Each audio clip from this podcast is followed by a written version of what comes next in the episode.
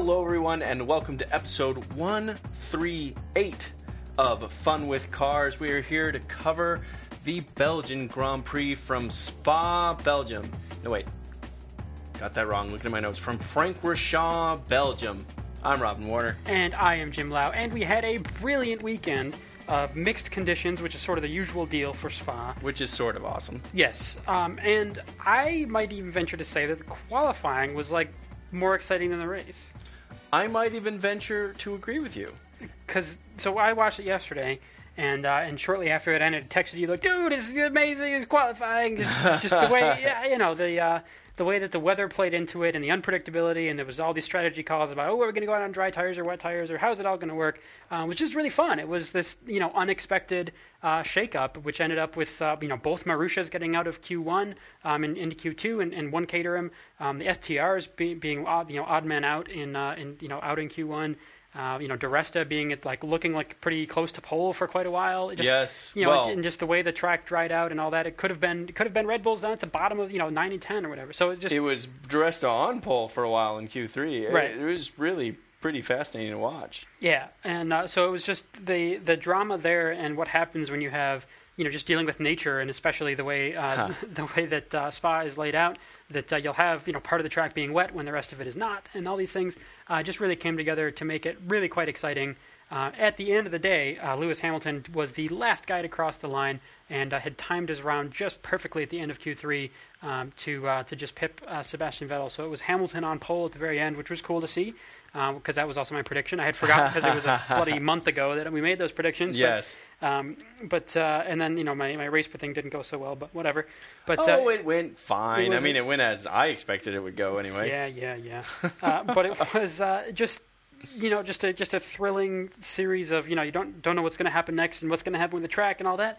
And then for the race, it was uncharacteristically dry for the whole race. You know, it was still good times. There was still good racing. I mean, we still loved the track. Uh, no caution period, so that was good. It was the race just flew by. You know, it was full speed the whole time. Yeah. And um, but as as uh, Vettel said, I mean, and this was just you know a a Vettel masterclass as it's been called, and just Right. managing the the you know he's passed Lewis Hamilton uh, coming out of Eau Rouge on lap one.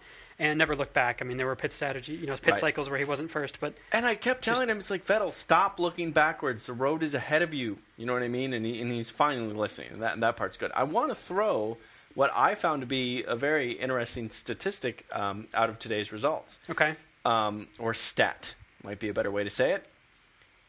Did you know that Sebastian Vettel had the fastest lap of the race? Yes, I did. Okay, he did that on lap 40.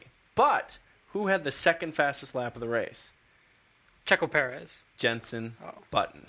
that was just totally a guess. But hey, cool. Yeah, no, it, it, it just shows. I think there is a little bit more confidence in the McLaren team, and I think they are rightfully, are they are right to have that confidence. Um, Jensen Button ended up finishing the race sixth, which isn't a completely unne- unrecognizable result for him, um, but it is uh, it is better than I think many would have expected, especially at Spa. And he was showing really good pace for, for some amount of time because he was up in third, and he was actually leading this race um, for a short stint in between um, Vettel's uh, first pit stop.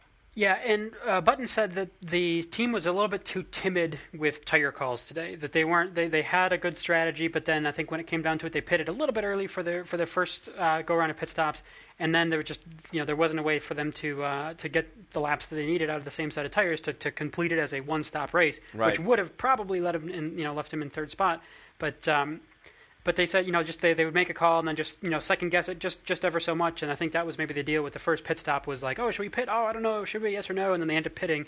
And then, you know, later on decided, oh, that would have been better if we'd stayed out. So it seems like, you know, it's been a while since they've been really dicing for a podium spot, really at the sharp end of the grid. And maybe True. the nerves kind of got to the team a little bit. Well, and also that it would take clever pit strategy to get to that podium. You know what I mean? Right. That's not a usual McLaren thing. They're usually trying to figure out race wins, um, and podium's kind of a backup plan, and they're certainly not there right now. Right. Um, the other thing that I found interesting, uh, sticking with uh, McLaren, is th- that uh, Jensen Button is now ninth in the championship, not tenth, which I believe where he was before, and um, He is ninth ahead of Paul di Resta, who is 10th, who is out of the race, which we'll get to in a little while, I'm sure. Which means, do, do, do, do, do, McLaren has now moved up to fifth in the uh, Constructors' Championship, ahead of Force India, um, 65 points to 61. Um, they still have a long way to go to get to fourth, which is Lotus Renault. 122 100 more points. 187 points, and then from there it just goes up and up and up, and then another solid jump to uh, number one spot uh, with Red Bull. But this is something you and I talked about in our last podcast, our mid-season review. That hey, it looks like McLaren's gonna you know catch up and overtake Force India. I don't think any of us thought it'd be this quickly though. Yeah, and this, um, you know, this isn't really what counts because it is so late in the championship. Uh, well, it's halfway. I guess it's not that late, but that uh, I would I'd be amazed if they could really make this into a like you say. It's like okay, they've gotten ahead of Force India, but it's so far out of reach that it's very unlikely that they're going to move any farther from here. So it's really just do they stay here at fifth, or do they possibly move backwards if if you know Force India has some good results, which is not. Um, you know, we have no reason to think that they won't uh, also be pushing Right. forward. Obviously, McLaren is a sort of a bigger team, and there's a lot more going on behind the scenes. But that uh, you know what it all comes down to on track. You know, those Force Indias have really been uh, been doing quite well.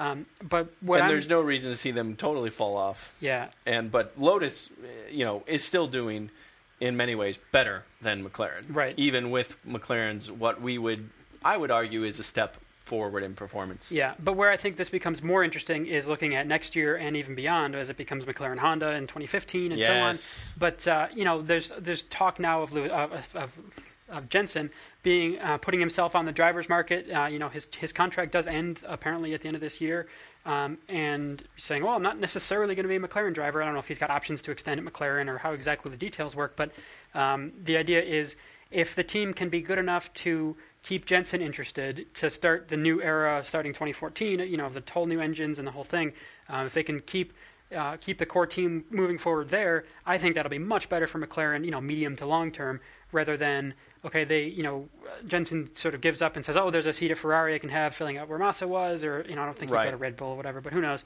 Um, and uh, I, I would find that unlikely as well. right, Although I would, uh, funny you say that really quickly, I would say that Vettel might prefer Button compared to some other options. Right. Um, but uh, you know that's I think where what McLaren really needs to look at right now is they're not going to win any championships this year. Um, if they could win a race, that would be great. But even that isn't you know ultimately what matters. But I think getting them getting getting on the right foot, you know, at the end of this year to go into the next and kind of um, start off on a good path for the coming sort of two three years. I think that's uh, a very big deal for them. And you know they've got it, this Checo was what a four year deal or five year deal or something Three. crazy. It was okay, three. just three. Um, but uh, which But even- still, that's that- a big deal. that's a long time. especially for a younger guy who's moving up like that. Usually, it's not that serious of a commitment right away. Right.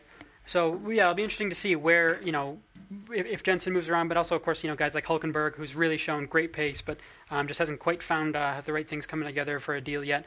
And of course how the rest of the drivers' market shakes out, who knows? But um, yeah, so it's it's good looking for McLaren, but uh, uh, you know Well, speaking of good looking for McLaren, and since we're kind of still on this McLaren tip, let's go right into uh, Sergio Perez getting uh, a slap on the wrist. And uh, it was funny because it seemed to me there was a little bit of disagreement within our um, within our viewing space about whether it was deserved or not. Of course, I'm talking about um, Sergio's pass on Romain Grosjean in the earlier part of the race, and as he was passing, he ended up uh, going back more towards the normal racing line. But Grosjean was still there, and so Grosjean pushed more and more outside. And um, long story short, Perez got a penalty for pushing Grosjean off track. Yeah. Um, so I guess it's a little bit debatable. Um, my my first reaction to that was okay. You know, Grosjean should have just backed off a little bit sooner once he saw the pass was you know all but done. Um, that if he had backed off a little bit, they could have both carried on through the corner and it would have been fine. I think that may have been uh, Grosjean thinking, "Oh, I bet if I stay out here and really show show that I'm being pushed out, that uh, that I'll get a penalty rather than like you know I can't win on outright driving pace, but if I can you know be a little bit clever with." Um, you know, not quite to the point of it's not like flopping in football or whatever, but it is uh, a little bit of like, um, you know, I guess whining kind of comes to mind of like sort of, oh, I bet, you know, but I, I can stay out here. It's like, I think you don't see that kind of thing um, in, you know, kind of the guys that we really praise Um, you know, we we don't see like Alonso. I think you know in that kind of a situation, sort of being like, oh, I was really pushed out. Alonso will like, you know, just react very quickly to what's going on, deal with what he can, maybe back off, try to get another run through the next corner. You know, just try to make it happen. Uh, you know, more often than. Um, you know, just sort of hanging out there and, and then saying, "Oh, that should be a penalty." I well, was out." Grosjean is no longer that long, that young, um, but he's still a young guy, and he's still one of the very eager drivers. So he's going to be he's going to be much more puppy-like when it comes to his level of excitement about things. But I think for me, the critical element was I've definitely seen that move that pass where people on a back straight or on a straight pass and then eventually get back over the racing line. To me, though, uh, Perez started leaning, going back towards the racing line before he was clear Yeah. of uh, Romain. So Romain was reacting to Grosjean, and it was just going out, out farther. I certainly agree that Romain could have done some things better to make it to make it a better move. He could have maybe shifted quickly to the inside and maybe maybe done something a little bit more clever there. There's no doubt that Romain didn't pick the best possible conclusion, but I think it just to me it does just build it's another slight little bit of evidence that shows that Perez is just a little overeager and a little over anxious and a little overly aggressive with his driving style. Yeah. So I think you know the the penalty, of course, was was given to to Checo. He he served it, and they they moved on. Um, and so I, you know I, I can't say that that's not fair. I mean it is it is what happened. Um, but you know just kind of the way it played out could have gone differently. But uh, I guess Yeah. that's always the case with any of these things that uh, that could have happened. Uh, I would like to talk about Kimi Räikkönen though, if I could. Yeah, Uh, that was a disappointing race. Um, partly, I mean, he started at, what ninth. Um, it was not uh, the most brilliant. Uh, it was eighth actually on the grid. Um, you know, because not the most brilliant uh, qualifying with our with our exciting, crazy mixed qualifying bag. Right. But you know, crazier things have happened. I mean, Grosjean was was able to do well. Uh, he ended up eighth um, with a uh, you know trying to be soft on his tires and so on, uh, doing one of the only one-stop strategies. But um, uh, you know, Raikkonen was looking. to had just some, some great moves. I mean, at Spa, Raikkonen is actually the winningest driver here at Spa, um, and winning this active or winningest period. um, I th- certainly winningest active. I don't know if it's winningest period. Actually, it's a good question. But he's like four victories with you know McLarens and yeah, Ferraris I mean and everything. Like, that's a great track to Right. have that stat. There's Right. there's no doubt about it. uh, and we saw just some some of these great moves. Did I just channel my inner David Hobbs? Oh, there's no doubt about it. Hey, there you go. Um, but you know what? What ended his day? You know what it was that actually did him in? What was it? It was a tear off from someone else's car, flew into his brake duct, and that that's what was causing the problems. and then that was his, you know left front brake and uh, overheating and overheating, and then had the, eventually the failure and just had to retire. Yeah, I mean that, and that was what I was going to say. Even leading up to that specific uh, bit of knowledge is that you know Kimi Räikkönen had this incredible run of race completion. Mhm. Thirty-eight, I think, was the number before this happened. And what caused him to not complete this race, of course, wasn't a mistake on his part. It was a mechanical failure, and even more to the point now, it was a mechanical failure caused by something rogue on track. I mean, that's amazing. I mean, you- we see these brake visors. You know, people do the tear offs coming down the pit lane, and they just kind of fly off into wherever. Right. Um, with the crazy airflow that there is around an F1 car, and you know, you kind of wonder every once in a while, I wonder if those ever go anywhere. You know, like whatever happens. And but the thing was, and I actually noticed this partway through the race was like his left front brake was always glowing, and the right front was like fine. So Yeah. which tells you, okay, it's not that the car is fundamentally wrong and set up, and you know, it's not that much harder. I mean, yes, okay, it's ultimately a right-hand track, so there's going to be maybe you know some more loading on the tires, but the brakes aren't really going to be different left to right. You know, slightly maybe, but not not gra- you know not a huge amount. But the fact that they looked at the cooling and whatever, and the uh, that's basically what it came down to was Right. you know, it's it's so it's what a disappointment though for all the um, you know all the time and money and effort uh, and, and uh, everyone pouring their heart into this program and to you know be able to get the car and race the car and do as well as they can and so on. That a piece of plastic, a like you know one cent piece of plastic that Yes. just happens to fly in the wrong thing. Oh, well, these are Formula One tear-offs. I'm sure it's many hundreds of dollars. Well, but, but, and it costs, not retail price. Okay. Um, you know, but th- that all that can be undone. I mean, of course, there's crashes and there's all kinds of stupid things that can happen. But like for a tear off to go into the brake duct and then it goes all wrong from there, man, that's uh, that sucks. And uh, like you say, it ends his his run of. Of, of point scoring, it's the first time he's retired since working for Lotus. Um, you know, because his last retirement was you know was back in Ferrari before his his two year gap and all this kind of stuff. Like it's Really? just yeah. wow, I Um, didn't know that part. That, but that, yeah. I mean, because 38 yeah. races is a Yeah. lot longer. Yeah. Wow. So it's just, and and he sort of says, you know, he's Kimi Räikkönen, so he's not emotional about it. He sort of says, "Yeah, that sucks, uh, but oh well, Right. it'll be okay. It was okay up until it wasn't, and I was upset that my brakes were no good." Yeah, I, and it it does. Uh, I don't know. It's it's pretty incredible. Uh, Akimi, he you know, he is remarkably consistent, and it is incredible that now he's become one of the mature drivers, and I'm talking about age. Um, that that's kind of the thing he can lean on is just ridiculous amounts of consistency. He doesn't make mistakes really, you know, and even you know he had that reputation uh, pre leaving for the WRC, but it seems to be only more the case now. Obviously, the records of race finishes is an obvious one, but just you know, I can't think of any serious mistake he's made in a long time. And even uh, early, early in the season, when his tires fell off big time, or this was early last year even, where his tires fell off big time, and he went from like second to 14th in Right, like two or three laps yeah. or something, and he didn't cause a mistake. He just drove the car slower because that's now as fast as the car could go. I mean, to me, that's just incredible. And uh, I, we have to jump out of the race at, at Spa for a moment and talk about what that means for a Red Bull seat for next year. Yeah, nothing. I mean, it's never been a question of like, is Kimi Räikkönen a good driver? Uh, I mean, that's no, not no, what I they're looking I at. know, I know. And it, but it, like you say, with with his age and so on, it's not like this is oh, this is going to be start of some seven year program, and then you know five years he's going to be our champion, and then again and whatever. It's like, it's just sort of what does it make sense for Red Bull with their with their efforts and money and marketing and whatever to, um, you know, get behind Kimi and will they get some good results? Well, yeah, but. Um, they also have that with Vettel, who's also just doing quite well and who just quietly dominated this race. so you know, it's more it's more of a you know political and marketing question than it is of any speed. So I, But- don't, I don't know that this kind of performance is gonna you know the Christian Horner's gonna look at that and go, wow, this Kimi guy, if he doesn't have visor tear off in his duct, then he's great. Here's what I wonder, though. I mean, look at how dominant Vettel was today. I mean, Vettel was boring because he was on his own the entire freaking time, except for a couple laps after his first pit stop. He was completely on his own. but he was never under threat by anyone. Never Yeah. under threat by anybody. Passed Lewis right away and was gone. That was that was the end of it. It was a race for second, and even that really didn't happen. Congratulations, Fernando Alonso.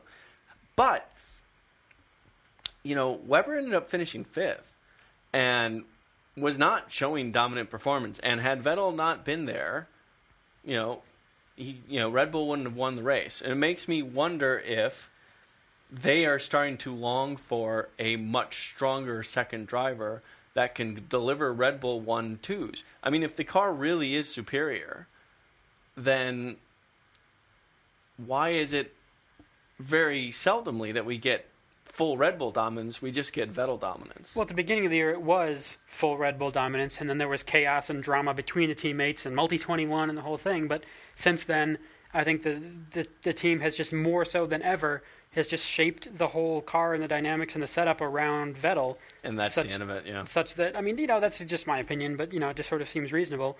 Um, so you know, yeah, who, I don't know if there's anything to say that if they had Ricciardo in the car and next year, for example, and they said, okay, let's, you know, we've got Vettel is right now winning everything and he's boring and whatever. Ricciardo is going to get up to speed and sort of have this ramp up, but then ultimately at some point Vettel's going to retire or want to go drive for Ferrari or go do whatever. Um, and uh, you know, but that's that, that longer game they can play. You know, Ricciardo will be younger and hungry and, and so on. So it's like there is still that that dynamic where it's like you know I think it, it would make sense for them to shift resources towards okay let's make sure that you know Daniel is on board with doing this and that. And yes he's number two for now but then after three more years or two more years or who knows how long Vettel will stay interested and excited about it um, you know we'll we'll see where that goes and you know where the where the levels shake out with the new powertrains too. I mean that could be a shakeup. There's no reason to think that Renault won't be really strong in the new uh, generation as Yeah. well but who knows right? You know, crazy things have happened. So Speaking of hungry, though, yeah. I'm getting hungry, and Belgian waffles would be great. But we we also we did not do fish and chips. That's true. We never never quite did uh, consummate the whole taste of the race for uh, for England. So that's something to consider. It would be really cool if we could do a taste of the race breakfast edition, and then hit up some Belgian waffles. You know what I mean? Like, what would be what would be a taste of the race that would be like, ooh, we can miss this one. One that wait, one that we would avoid. Yes.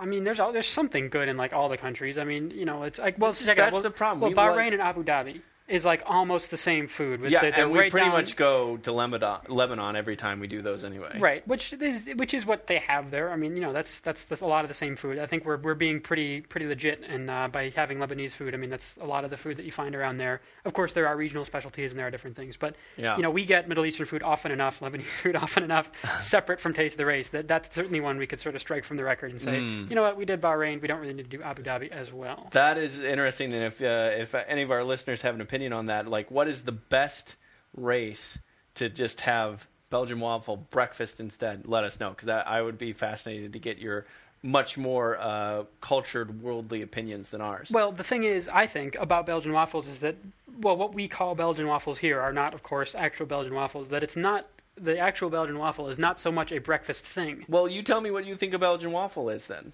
It's a, it's like a crispy. Um, it's more like a cookie, and it's, uh, you know, you, you can have jam on it. You can do different stuff, or you can have, uh, you know, they have savory ones, sort of like a crepe almost, but it's, you know, it's a crunchy thing now instead of a dough. So, uh, oh, so it's like so Belgian waffles do their own waffles wrong? I'm really confused. yeah. Well, if for certain definitions. Leave leave it to America. Let me tell you how they- Belgian waffles. Let me tell you how they play football. That is going to blow your mind. wait, wait. This isn't even the right shape. What is this? An ellipse?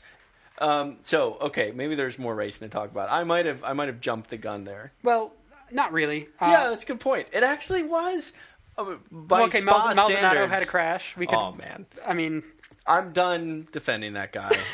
I'm. I, although it was funny because the U.S. commentators were saying, and I think they had a point that Maldonado is probably more likely to be an active guy in the job market than some of the other drivers because he has so much money with him because he's connected to um, Venezuelan oil that he can he can take that money and the one the team they thought about was Force India and of course it's perfectly reasonable why they would say that. Um, and so ironically enough Maldonado could be the one that moves to a better team more than some of the other drivers even though uh, he he's got a spotty record for performance yeah. Although it's okay, we haven't talked about him for a while because he's been out of the news for a while. Partly because True. he's been in the super slow, you know, seemingly undrivable uh, Williams, and sometimes he's proven proven the car to be undrivable. And I mean, to be fair, I mean it's not like you know he's in twentieth all the time, and Bottas is you know scoring points. I mean, both Right. drivers are struggling. Right. And, you know, sometimes it goes one way or another with qualifying and, and the race and so on. But yeah, um, so it's, I think that is, you know, we've seen that he's got, you know, good speed when everything comes together with the tires and the whole thing. I mean, that was last year's race victory and blah, blah, blah. Um, so, I mean, it's got to be just a combination of some miscommunication, some frustration with like finally seeing a little glimmer of hope, like, oh, I can make this pass. And then, you know, it goes, goes crazy. And then he just tried to turn off, uh, turn back over to get to the pit lane and, you know, was, you know, not well enough on his mirrors or his spotters weren't telling him what was going on. Apparently, he said his radio was broken, which um, may or may not have uh, really had, you know, should that have an effect or not? Probably not. But You know what? Maybe they misunderstood. Maybe he had like some really like nice smooth jazz on his radio, and that stopped working, and it like threw him off. Like, oh man, I was in this nice calm mode, and now just like you know, smooth operator, and then it was just like it's like part nothing. of his anger management Yeah. program. Yeah. So maybe not smooth jazz. Maybe it was more of an R&B guy. Yeah, like that Venezuelan jams that uh, that he likes so much. Uh, ironically enough, I heard Venezuelan jams are really good on your Belgian waffle Yeah, well, cookie thing. I think that's a thing. Uh, so that, you know that was the only sort of um, really big, uh, you know, I guess sharing of uh, carbon fiber parts into the uh, into the grass today. But um, otherwise, you know, yeah, it was not uh, not terribly dramatic. Um, there was that threat of rain near the very end of the race. That would have been pretty wild if you know ten laps to go. Um, okay, all of a sudden now it's raining, and then you have that whole question of, "Ooh, can we stay out on dry tires? Should we go to inters? You know, do we pit now? Who's already pit? Who gets lucky? Like that is the kind of thing we sort of look for at Spa that really does shake things up. Um, but uh, you know, did not happen today, so Vettel was able to just comfortably cruise. But shout out to Alonso. I mean, to continue to get um, you know now more he than was that car ninth on the grid. You mentioned Yes. Kimi Räikkönen being ninth. He was No, eighth. he was eighth. Yeah. Yeah, Uh, Alonso. Alonso, yeah, from ninth to to second. second. Very uh, good. You know, ahead of Hamilton, who was on pole, ahead of Rosberg, of course, um, and and the rest of them. You know, uh, Massa driving for his job went from tenth to seventh. So, you know, Yeah, it's better. I don't know. Not amazing. Um, and uh, and on on from there. So yeah, Button ending up sixth with his teammate Perez out in, 11th with no points, and uh, I guess shout out to uh, Daniel Ricciardo as well, making it up to 10th, um, starting 19th. Uh, you know that's that's a lot to do to right, uh, and and in Ricciardo, we can say uh, was one of the unlucky ones with the way the rain fell versus where his laps were going and that kind of stuff. He just right. couldn't put that it wasn't together. Just a pure pace thing. So um, yeah, Charles Pic uh, only ran eight laps today. had a had a pretty dismal race. Just uh, went into the pits a bunch of times and then ended up retiring. Oh, but then you know, actually, I'm glad you said that because shout out to Romain Grosjean. He did finish the race, Right, he he completed his first racing lap at Spa. And he And then uh, 44 The start of the race got quite close for him. Poor guy. He was like, "Oh no, no, no!" And Yeah. then, but he actually he squeaked through this time, no problem. Right, and uh, and then we saw also the uh, the Marussias. Oh, oh, I bet you Grosjean said, "Merde, merde, merde." Don't swear on the show. well, it's the one French, you know, word that's like sweary that, I that know. is the one word that you know in French. Um, Well, no, it's one of. No, I actually know three. And ironically enough, do you know what the third one is? Trey. Which, if it were Spanish, might sound like three, but it's Trey, which is very. Yes. Très bien. Well done. Thank you. Um, Merci beaucoup. Ah, nice. Uh, so Marussia's, of course, starting 15th and 16th, a uh, best ever qualifying for them. Ended up 18th, 19th, eh, kind of back where we'd Well, expect. you know. The Caterhams, though, um, as we mentioned, Charles Pic, uh, just retirement and terrible in uh, 22nd. But uh, Giedo van der Garde ending up 16th. So there was a small hope um, because, of course, he started 14th on the grid. That there was a chance, oh, maybe he could actually uh, Oh, right. Stu- you know- or better the 13th place that Marussia got Right. earlier this season. and, uh, and and move them forward in the, in the bottom end of the championship, which is, of course, very important for sponsorship money and TV money and all Well, that. uh, incredibly, because it's the top 10 teams that get Constructors' Championship funding. Right. So if you if you could do that, that that would have been amazing. It did not happen. Giedo van der Garde uh, ended up 16th, uh, ahead of Pastor Maldonado and the Marussias and all the retirees. So, yeah, could have been better for them uh, if there were more carnage, probably you know more attrition, whatever. You know, he did finish the race and uh, was actually the first guy to be lapped. Uh, but it is, of course a longer lap here, so uh, you don't get so much lap traffic. But um, to stay almost on the lead lap, you know, good job, Caterham, for uh, doing that. So, so back to Massa for a moment. Apparently, Luca De Monticello, De Montezemolo, uh, De Montezemolo. Luca de Mozzarella, yeah. Ooh, I'm uh, still hungry. Don't Yeah, forget that. yeah, no. Um, anyway, said that Felipe really has to start shaping up, basically. And to be fair, Ferrari was very supportive of Felipe when he had his uh, head injury in uh, 2009 and uh, has stuck with him, although not always as nicely as you'd like, but has stuck with him, you know, since. And, you know, now we're, it's going to be very likely through 2013, right? Right. But now they're really starting to say, dude, hey, what do you got for us? Because this is starting to get a little old. And it, he has not won a race since um, the the head injury. It just hasn't happened. And you know that's debatable about how much was the team just favoring Alonso and that kind of stuff. We can make, but you know we have this conversation about Alonso going from ninth to second, and Felipe Massa went from tenth to seventh, which is good, but I feel like I feel like there's a bit of Nick Heidfeld coming on, where it's like, okay, he can improve when he's really under pressure, but it's still not quite the consistent performance that a top team needs. And Felipe had a rough career in many ways, but a very good career in many ways, and maybe it is time for him to hang his helmet up, at least in Formula One terms. Yeah, I'm just looking up his his stats, and uh, yeah, so 2008 he won in Bahrain, Turkey, France, Europe, which is probably Valencia, um, He won Spa. Belgium, yep, Spa, uh, and Brazil, and that's where he came second in the championship, and the you know almost lost had it in the whole point. craziness. Yep. And then since then, yeah, it was the beginning of his 09 season was a retirement ninth, retirement 14th. So the first four rounds not so brilliant. Right. And then, you know, in the European round, starting in Spain, sixth, fourth, sixth, fourth, third in Germany, and then um, Hungary. Uh, Oh, so up- he never won in 2009 no, either. is where it went wrong. oh, wow. S- you know, sat out the rest of that year. Came back in 2010 with a second place in Bahrain, third place in Australia, um, and then was sort of mid pack for basically the rest of the year. I guess But a, I, think, couple I more thought podiums. there was maybe it was Hungary of 2010. I thought there was or Germany of 2010. I th- thought there was a race where he was set to win, but that was the whole Alonso is faster than you bit. I thought that happened. That was was that uh, was that 09? Well, he didn't have any second place in 09. Uh, he had in 2010 he had a, he had two second places in, in Bahrain and Germany. Ah, I bet it was Ger- Germany, in 2010. Yeah, like that. yeah. yeah. Um, and he but he came sixth in the constructors championship that year. So you know Fernando being faster than him would have made sense, and it would have been the thing to do as the team. You know that's of course midway through the season and all that. Yeah. Um, and then Yeah, 'cause- well, that was that was uh, Vettel's first championship in 2010. Right. Um, so then, yeah, so 2010, Massa was sixth in the World Championship. Uh, 2011, the same. 2012, seventh. And so far in 2013, he's seventh. So um, it's, you know, yeah, no no victories uh, since, like like you say, uh, since Since bef- Brazil of 08, I since, guess. since the very end of 08 when it was almost his championship. yeah. And uh, and it ended up becoming, you know, obviously Lewis Hamilton uh, ended up with it by a point. Um, and uh, and since then, you know, he had the best results is he had the podium in Brazil in 2012, and the podium uh, this year in Spain. Um, but otherwise, nothing. So, oh no, uh, second place in Japan in Suzuka last year as well.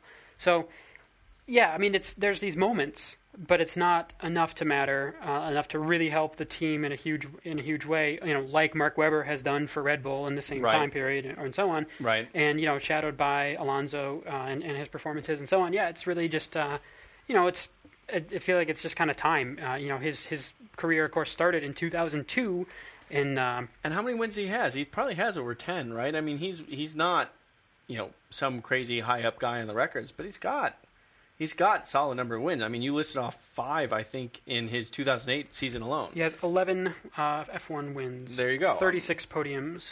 Yep. That's In 14 fastest laps, 15 pole positions. You know, he's, he's had a good run, but it's just not. It is. I mean, it is up. I mean, because I think just to put a juxtaposition on it, uh, uh, God, that's becoming my favorite word, juxtaposition. Uh, David Coulthard, he's won like 18 times. He never won the championship. He was on the podium a bunch of times. He drove for a top team for a long time, McLaren. He drove for 13 wins for Coulthard. Oh well, that- gosh, even closer. So, uh, you know, you know, you add Jim Lau together with Wikipedia. It's amazing. You have yourself some brainy stuff going on. The information just flows. Yeah. Anyway, uh, you know, Coulthard, you know, he held on for a while, held on for a while, and said, you know what, this isn't getting any better. And his post Formula One career has been great on a lot of term, in a lot of ways. So my maybe Massa just needs to get to that place. Well, now looking at the uh, list of Grand Prix winners sorted by number of wins, um, 26th place on the all-time list is tied three ways between Felipe Massa, Rubens Barrichello. Ah, Talk about the parallels there, both with 11 wins uh, and long-ass careers involving Ferrari as number two drivers, no championships, and also Jacques Villeneuve uh, also has 11 wins well, um, and the one championship, but you know which shall no, no longer be talked about. Um, but yeah, I mean, there's these these other names. That will, by the way, go down as the baggiest championship. the baggy era, as it were. Um, yeah, Mark Webber with nine wins, uh, and uh, you know probably uh, maybe one more this year. Who knows? yeah, but it, it's not unlikely. looking great though. Jenson Button, 15 wins. I mean, it's it's interesting on here who uh, you know hasn't hasn't uh, come up with some success there. Yeah, well, well and it's funny because Jenson Button had one in 2006. Right. I don't think he got his second one until 2009 Right. when he started getting a lot more. Mhm. And then uh, from then on, he's proven to be a, a serious contender. right. But it, for Massa, it's tough because he wants to keep going and stuff like that. But I feel like he's in that position where it's not going to get better; it's going to get worse, and it's going to get more frustrating and more uh, demeaning. Whereas if he were to quit at the end of this year, he could probably land a pretty sweet ride in a pretty sweet race series and enjoy himself quite a bit. He's not too old to race, Right. And he's proven, and I'm more sensitive to this than I used to be. That post head injury, you can still do things with your life and still be successful. You can still come up with sweet words like juxtaposition, Yes, and even some words in French. we. So I have a lot of sympathy for him and I of support for him and a lot of love for him, but I just feel like he needs to come to that conclusion on his own that okay, this top seat he's had for as many years as he's had it, and being mentored by Michael Schumacher when he was, all those things he's had a lot of great, and he just needs to know, hey, there's a lot of tons of positives to take from this.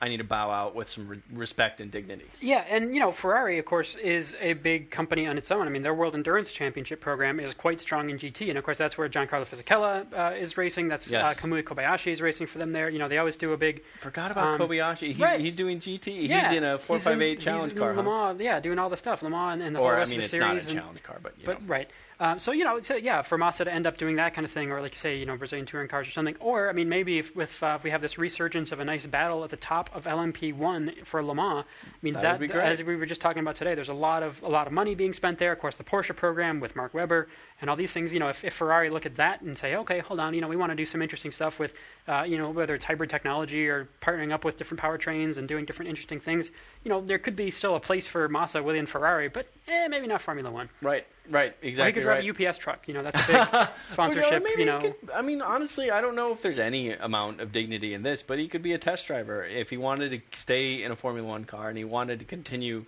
to help that way. I, okay, sounds like you and I agree though that a race seat for him in 2014 seems a touch on the unlikely side, and it seems a little bit like an act of desperation for him to try to keep pushing for it. yeah. Uh, and even if he gets some good results, like let that be the end of your career with some good results, rather than like, see, I kind of made it, and then just be struggling along 2014 race by race, saying, oh now can I please have my job, and can I please like, you know, put a put a you know stamp on the end of it, and and move on and have a good rest of your life. He's got dude's got money, he's got kids now, he's got whatever. Like, just do your thing. Life is great. Um, but 2014, Yes. uh, there may or may not be a race in New Jersey. This has come out Ooh, right, so it was supposed to be on the calendar this year. Uh, last year, of course, you and I went out and did our, our tour of the track circuit and all that to see what is this circuit going to be all about and, because it all is that. awesome and we are awesome. Right. And it is available on our uh, super amazing uh, and new YouTube channel, Right. FW Cars. So go to you, go to funwithcars.com. There's a link to YouTube right there. You can check it out uh, if you want to see us driving around the track and commenting on it and so on. Um, but now, and so of course, it was moved back from not okay, not happening this year. Um, the the money isn't right. It was sort of an Ecclestone, um, you know, oh, the, the you know they haven't come through with the right deals and blah blah blah. Um, and then, but you know, as we talked about then, you know, the, the the pit complex is there and it's built, and the track layout has been set aside, and all the, all the you know, it seems like a lot of the hard work of planning has happened. Um, but it's now apparently back to um, uh, you know locals uh, still not happy about transportation. I think some high-powered and you know very uh, influential uh, folks with fair bit of money, fair bit of money uh, are still sort of having their say in this whole thing. And so now there's And this is East Coast old money we're talking about. Uh, yeah. Uh, so th- there's just a new, uh, you know, statement out from Bernie Ecclestone saying, "Oh, you know, this this race. I don't think he said if he said won't happen or likely won't happen or whatever, but you know, oh, that's you know not going to happen this year." Which okay, that's an Ecclestone statement. Usually that is more um, shooting past the mark. Um, just to try to you know move some negotiations. You know, there's some some conversation happening somewhere where they said, "Oh, Bernie Ecclestone's not going to call the race off," and so he just makes a point to go to the press somewhere and go, "Oh, there's not going to be a race in New Jersey next year," just to try to move his agenda forward and so on. So Right. maybe there will be, but it's looking increasingly uh, less likely, as a figure of speech, um, that the uh, the New Jersey race that we've been looking forward to uh, may not happen uh, next year. And I think if it doesn't happen next year, that's its longer term chances of ever happening are just dwindling and dwindling. uh, if it keeps getting pushed back, I mean, yeah, okay, the, the investment in the money in, in the in the co- complex has been made, but um, it seems like there would be a fair amount of other work and logistics and everything else to uh, to really make the race happen. And uh, if that you know doesn't happen for two years, then what's going to change so drastically that it's going to need to happen, you know, longer term than that? Well, I'll repeat uh, on the podcast what I said to you uh, when you first told me this, which is um, I genuinely believe it's a really cool street circuit layout and has a lot of potential for good. And uh, like you've already said, it they put a lot of the expense and a lot of hassle into doing this. I would love it if someone could come up with a way, and by someone I mean some race organizi- organizer, to utilize this um, this street circuit because it's got a lot of potential to be sweet. So think about it as a potential um, U.S. Uh, endurance series event. What is it being called? now? United Sports Car Racing. United Sports Car Racing. It is the merger of Grand Am and ALMS, which is American Le Mans Series, by the way. And uh, they could take it and turn it into a really cool race. Um, IndyCar is kind of an obvious one. Um, if if one of those series could come together and just be a little bit more of a soft pedaler when it when it comes to dealing with the uh, influencers in the city and the state. It'd be really sweet for that event to happen, even if it isn't Formula One. Of course, I still hope that it's going to be Formula One. Right. Um, and that's, I think, there's a, more of a chance of that happening, I guess, if F1 does actually back out. But what's weird is we're in this middle ground of it's not official one way or the other. The race, you know, it, it was officially on the calendar for next year. So, Yeah. but you know, at what point does it officially happen? I guess once once the once the lights go out on Friday or something. I mean, until you can you can really say, okay, you know, the things are being set up and all that. But you know, if if F1, if, if after at the end of this year, with Bernie and the te- team were to say, okay, it's definitely not happening. We are, you know, releasing the contract, blah blah blah. Then there's that chance. But if it keeps getting strung along year after year of, oh, maybe this will happen, or maybe that won't happen, then you know, who's in charge of the building, and are they going to put in, you know, the pit building and all that? Are they going to put money into it? Is it is it a parking garage now? Is it going to be oh automatically oh repurposed it- for other stuff? A, if it's a parking garage now, Right. come join us. like you know it's it's sort of that's where it becomes less and less likely that something will be able to be made out of it so yeah there's uh you know and there's opinions from people that live in the area saying oh it's hard enough to get in and out of that area on a normal weekday let alone with the race there and all that like oh this is this was never going to happen from the get-go which And to them, we say, but racing, but dude, Formula One. how cool would that be to be Yeah. on your balcony in Weehawken, New Jersey, and just you know race cars going by of whatever sort, or as the new cars will sound. Yeah, whatever. Uh, so we think hopefully that that, that, that still happens, but um, it's all. But uh, so in its place, um, what's now being talked about is the Mexican Grand Prix. Um, as you and I have talked about on the show, um, the uh, the venue would be the Autódromo Hermanos Rodriguez in Mexico City, which needs a lot of work to be up to F1 standards. Sure. But Carlos Slim Domit has a lot of money, and any, anything Yes. is possible with a lot of money. So um, that's that's being talked about now for 2014. So sort of a, as a random back on the grid surprise, uh, back on the calendar kind of thing, um, which of course could be good for Esteban Gutierrez and, and Checo Perez for having all their local fans. And uh, and as I've talked about in the past, there is just a very big following for, for motor racing and F1 uh, in Mexico. And I think that uh, that would be you know another uh, great potential venue for uh, you know just the local support and kind of a, a venue that's been off the calendar for long enough that there's just a lot of people that really like it and they, they remember it from when they were kids and now they have kids and whatever. Just kind of a, a fun uh, return to the calendar. That in South Africa, man, South Africans would be crazy if there another uh, another race happened there. They- they would love that because there's nowhere else local for South Africa either. Um, but anyway, I think that would be cool. It could tie up with Austin. You know, it's just uh, not too far away. It's uh, same time zones, the whole thing. Uh, so I'm, you know, that would be cool if that were to happen. That would be one I would put on my list of uh, maybe to go visit, um, to Well, go and- hit up the Mexican Grand Prix. if I ever get to go, I would definitely want to go with you. Your Spanish is definitely better than my Spanish. There's no doubt about that.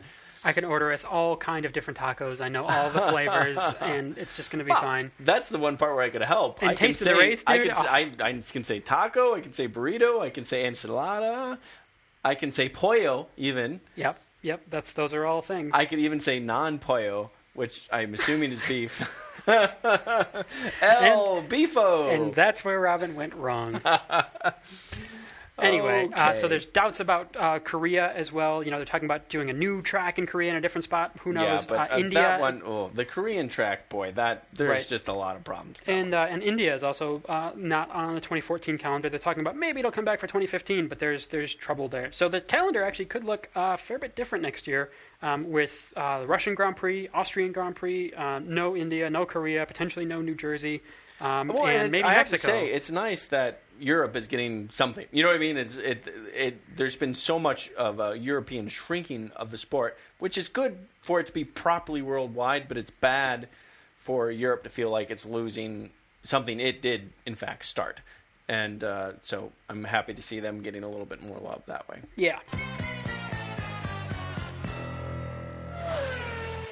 Okay, our last podcast was not about a specific race. No, it was our mid-season teammate review, and it was a lot of fun for us because we just got to talk a lot about our our opinions on how the different drivers are doing, and uh, it was cool because it seems like you guys like it, and we love it when you guys like things. But um, we didn't get a lot of comments on the actual website, but that's okay. Our fans were speechless. I think is what the deal was. Is They were like, "Wow, they've said so many brilliant things. I can't even think anymore." That's what I thought too until I went to our Facebook page, and it turns out uh, they had um, things to say there. So that was cool. So thank you to uh, Craig Wilson, Daniel Watson, Neil Popham, Lori Jordan, Paul Bryant, Matt Pattison, Paul Morgan, and Uh, oh, that's the that's the that's the end of it.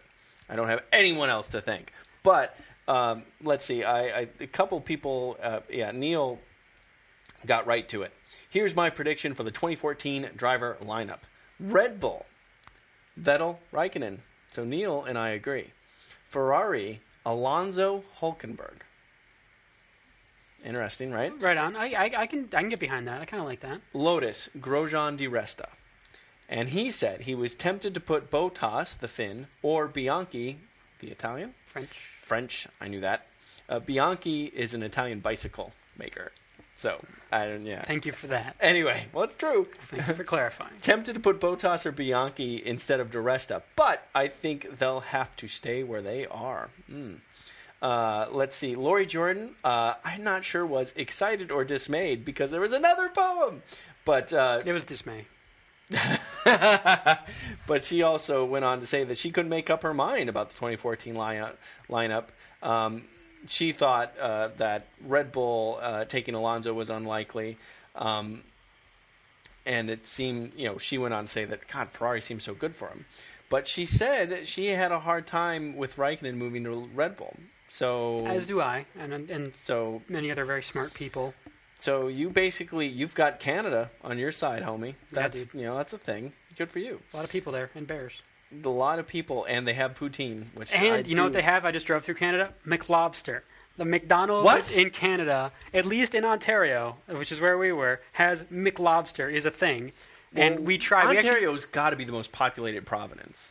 province, I think, is the Province. word you're going for there. Whatever. Um, but no, They- we heard this. Ontario does have the most populated I would, I would Rhode Island. think so, as there is, uh, you know, as you know, there's of course, you know, Vancouver, BC, or whatever. But otherwise, I think BC is pretty sparse. Yeah, I think you know Toronto and, and Ottawa and the whole this, everything in, in Ontario. But we heard about this on the radio. There's McLobster. There's a thing you can go to McDonald's. Did and- you and order one? We tried, and they were out at the two different McDonald's we started. They we were went to. out. Yes. How do you? How does McDonald's ever become out of anything? Of- I don't know. So we went there. and- God, and, see the Canadians. It doesn't. You know, I know. McDonald's always has to have stuff. But, All of it. Uh, but uh, we went there, and the and the, the guy behind the counter was just amazed of like how excited uh, my wife and I were about the the prospect of a McLobster, and uh, said, "Oh, everybody wants it now that we All just, we just ran out two days ago." now we need to hear from Lori specifically. We're not asking well, our. Well, she's not in Ontario though. They made it because it was Atlantic Canadian lobster that was in the in the McLobster. So well, okay. We we, need. I know we we've got research. some fans out there in Toronto, Oh, yeah, Windsor, London, somewhere. So um, please do, uh, if you've had the McLobster, please uh, let us know on uh, funwithcars.com or hash funwithcars on Twitter. And speaking of hash funwithcars on Wait, Twitter, But But what? But it's time for the kids. I know, but I, there's one more. There's one more adult that I wanted to give a, a shout out to and and say what tell you what he thought. Paul Morgan said that he thought Red Bull was going to be Vettel and Ricciardo. So he agreed with you. So he's wrong. And he thought um, he thought Ferrari was going to be Alonso and Di Resta, Hmm. and he thought Lotus was going to be Raikkonen and Vandergaard. Vandergaard. Yeah, Ooh, whoa. yeah. That is a dreamy looking man. Yeah, yeah. So that would be a good looking lineup. Paul Morgan Raikkonen and and van der Garde. Wow. Grosjean was out as Yeah. far as as far as he concerned. Okay, what do the kids have to say? Well, we oh, had- by the way, What? Neil Popham soda cookies. That's awesome. Fair enough. um, so we had uh, some good activity on hash FW cars. Uh, ben Azuma was lamenting the fact that MotoGP qualifying was on at the exact same time as F1 qualifying. So stupid! If people are trying to watch both top level motorsports on two wheels and four, what's a guy to do? Well, Ben posted a picture. He's got uh, F1 on the laptop and MotoGP up on the TV right in front of it. So he's doing the split screen schizophrenic qualifying But see, viewing. shouldn't it be the other way around? I mean, because F1, uh, if you're watching F1 qualifying, there's definitely more tires, right? That I mean, are near double, tires. if not more than double. Right. Um, and uh, we also had uh, Ryan Higgins, uh, you know, during quali, what the heck's going on? Force India just made a good call. What? Marussia in Q2? What's going on? uh, but the best, uh, the best uh, takeaway from quali, I have to say, was uh, pr- posted by Bernard A. Um, was uh, uh, Lewis Hamilton and Sebastian Vettel after quali, and Hamilton is giving Vettel the Vettel finger. It's like, oh, buddy, he's got this stupid look on his face. And Vettel's just smiling about it, so it looks like he, he took it well. But Well, because uh, this finger is also from my grandmother. But uh, yeah, so I so that was that was fun. But also uh, shout out to uh, you know James Payne, uh, who also went my way with predictions, uh, which again didn't end up so well. Um, and uh, Lori Jordan uh, keeping in touch on the uh, on to Twitter feed, as well as uh, Amy Louise, Geek Girl F1, was in there as well. Geek Girl F1. That is her Twitter name. Yes. I, that uh, right there means it's impossible for her, her to be a geek. She must be intelligent and beautiful. There, there's just no way. If she's in F1 enough so that she would call herself a Geek Girl F1. I'm just going to blow your mind further by saying that she is a Jenson Button fan using hash believe in McLaren. OMG. Yes, and also from Facebook, we've got a message from James Kilgore, who's a longtime fan but just recently joined the Facebook group. So welcome, and we hope that we, you find it fun. Yeah, I'm sure full you on, will. full But, on message uh, this he time, was, right? Yeah, a message on Facebook. Uh, going to Spa this weekend, so hope you had a good time. Didn't get too rained on, and I mean, uh, was looking so forward to the atmosphere and taking a few pictures too. So that's cool. Thank you for checking in. In fact, I'm typing to him now. Welcome, sir. Very, very Well, you don't need to tell him enthusiastically, on by the show what you're but typing him, because he'll get the message. Show. I'm not saying it because it's just for him. It is private. what's going on over there? yes. Well, I replied to him just now, and I think I think it's very cool that he's joining us. yes, I do as well. And let's talk predictions. Ooh, happy to.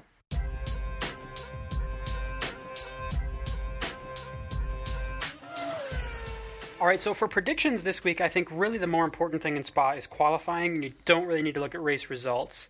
So oh yeah, you know that's funny. I I had that conversation with uh, Neil Popham myself, and he said, "Don't worry, I fixed the glitch. Uh, race results do work. So no, actually, race results are good. We're there." Aw, so- and it's funny you mentioned that because I was going to ask you why, why, sir, were you not on the first page of uh, the race results? In fact, the second with with fifty third. Yeah, that seems pretty. I was brilliant for qualifying and thinking that Hamilton would be on pole, and he was, and that was great. yeah, oh no, it's good for you for picking the thing that's I been happening not over and so over. Yeah, good for you for that. Hey, you got it wrong. Just don't get all uppity about getting the quality wrong. Um, then I thought Kimi Räikkönen was going to go on, and there were lots of others who did as well. I mean, looking at page two, it's it's nearly filled with Raikkonen predictors. So at least uh, I was not the only one going down in the particular Raikkonen brake duct visors tear off ship. Uh, but yes, Yes. I did. That did go terribly 53rd, wrong. I got 22 points this weekend. That is Um, more than I got. Not a great showing. How Whatever. many cokes do you owe me? Like 78. It doesn't doesn't even matter. I would love to make that 74 and drink four of them right now. I could be arranged, actually. So you, my friend, are overall in predictions number one. You have 31 points, um, and you are, in fact, quite a bit ahead of the second place Ryan Higgins, who did quite well this weekend, um, who has 43 points. Yes. And it goes up from there with Scott Christie, Fraser McDonald, Chris Stark, and onward. That is that is kind of cool. I I'm, I'm pretty. I, I think it's because um, I am a uh, savant. So you know, you hit your head and blah blah blah, and it turns out you ha- you're unleashing some hidden power, and I unleash the hidden power of picking Sebastian Vettel more Right. often. So last week I was not too, or last week, last month I was not so far behind Damien, our pers- uh, uh, prediction statistical model, Yes. who just says whoever was on pole last time will do so again, and whoever won the race will do so again. Um, he uh, overall we've we've uh, anthropomorphized him into a male named Damien. Um, he predicted that That uh, would be like a pretty like if it were a female, that would be a pretty you'd be pretty upset at the parents, wouldn't you? Be like, Damien, really? Damien, your daughter? Yeah, really. Hmm. Well, you named it, and it's our spreadsheet, so whatever. We But- created but- this. Well, yeah. Uh, So yes. Damien is 43rd in the championship uh, in the, in the uh, predictions game back that Damien. with uh, 94 points. I am 53rd with 113 points. So, okay, I am not as good as a spreadsheet at predicting what's going to happen in a race. So, per se, I don't know. I think you can pull it out. Mr. Captain Brilliance over here. Yes. What's going to happen, that is my name. Mr. Captain, uh, for Italy, Monza, pizza. What, Oh my god, pizza will win because we will order it and it will be delicious. There's no doubt about it. I don't care what happens that's the second race. no doubt about it we've got. I- Wow. uh, there's no doubt about it. Um, who's going to win at Monza? I'll be honest with you. Alonso's performance today helped me add confidence to a prediction I was thinking about even before we watched Spa, which is, you know, Ferrari is nipping at the heels. Monza is massively important to them, and they are successful there. I mean, Alonso has won with Ferrari there. I believe it was last year. If it wasn't, it was 2011. Um, or I'm wrong. There's one of those three things. And I think that uh, Alonso can pull off a race win again. And I also think that Alonso can start the race from pole position That one is actually the harder one of the two to decide on. But I, I I'm going to go ahead and do it and say that it's going to be Alonso both on pole and to win the race. Alonso pole position. Wow. I know, When was the last Ferrari pole? That's no, that's great. You're, but you're that's- taking risks, man. You're out, you're out way in front. You can afford to make dumb calls, and you're making one, and, that's, and I think But- that's great. Well, no, it's a funny thing. It, it's we joke, yet I am very seriously much more nervous about my qualifying predictions than I am my race prediction. Yeah. As I should be. I mean, Alonso has been uh, a lot stronger in racing than he has in qualifying. Right. So um, Alonso's recent victories were, of course, Spain this year, China this year, um, and then last year he was third in Italy, um, but did win in Germany, uh, Europe, in Valencia, I think it was, um, and Malaysia. Year before that, he won in England, but no other wins. And then, so it was back to 2010 was his last Italian Uh, Grand Prix so he victory. won his first year Yeah. with Ferrari, but not since. Okay. And that was when I mean that was when he was in the contention for the championship, right down to Abu Dhabi. You remember that? That was where he got stuck behind. Who was it? Uh, uh, like Oh yeah, yeah, yeah. or something. Oh, was- oh, shoot, yeah. It was. Uh, oh, the, it was the uh, Russian. It was Petrov. Oh, Petrov. Yeah, that's right. Yeah. It was. So you know, because yeah, so I mean, in 2010, Alonso had wins in, in, in Bahrain, Germany, Italy, Singapore, Korea. You know, a bunch of other podiums. You know, really good results, and came second in the championship by just a point or half a point or whatever it ended up being. So, anyway, um, yeah, Wikipedia is fun, man. There's a lot of numbers on it, and, and I can look at Numbers are good. All right, so you're going Alonso, Alonso. Um, Yes. I uh, Vettel, Vettel. Ooh, you're really. It's I realize it's You lame. and Damien are just best buds now, huh? Yeah, but uh, I mean, it's low downforce. That's really what I think Red Bull did well here in Spa. Um, and again, even if it's not Vettel on pole, he won't be far off of it, and and so on, and the retirements and whatever. So yes, uh, that's, That's fascinating that's where because I'm going. what I was going to say is the one. This is the one race where I think Vettel won't do so well. right. Well, we'll see. That's why we that's why we do the predictions. But, sir, Yes. on the spot, bonus prediction. oh my goodness! Bonus prediction. Who will be the next world champion driver that is not already a world champion driver? That is not already. So who will be the next? The next first time one? world championship winner, Oh man! Oh man! Oh man! The right? So you're on the one. spot here for this one. Yeah. Um, It's interesting to think about. Um, I am I mean, on the, the- spot. so the top, so so okay, so the current standings is Vettel, right? Okay, he's already won whatever. Right. Alonso, Hamilton, so Raikkonen, um, Webber is the highest place guy. He's not going to race again. It's not going to be him. Then brings us to Rosberg, which is like, eh, maybe, but Possibly. um, you know, probably not. Possibly. I mean, is it going to be? You know, he is technically number one driver at Mercedes, but um, you know, eh. And then it's Massa, and it's like, okay, we just talked about that. right. And then you find Grosjean, and then you go back to Di Resta, and Sutil- so then it's like kind of then it's like, is it going to be somebody like Hulkenberg who Well, right now is in the that is you know, a perfect place for you to stop because yes, that is who I'm going to go ahead and say. I think, um, again, this is taking a risk. I think that if he makes the right moves to the right team, Hulkenberg has shown uh, in multiple ways that he is a proper talent, and I think given the opportunity, he would be able to succeed. However, I'm going to add that it might be a while. I mean, right I because there are so many world champions in the field, and they are they are going to be the ones who continue to do well. Yeah, and so I'm on. thinking Right. about the ones that are really itching for it. Hamilton, Alonso, those guys, those two right there are huge. Right. Vettel, obviously. right. So, uh, you know, Button certainly, if they can get the McLaren sorted out, and he happens to still drive that car next year.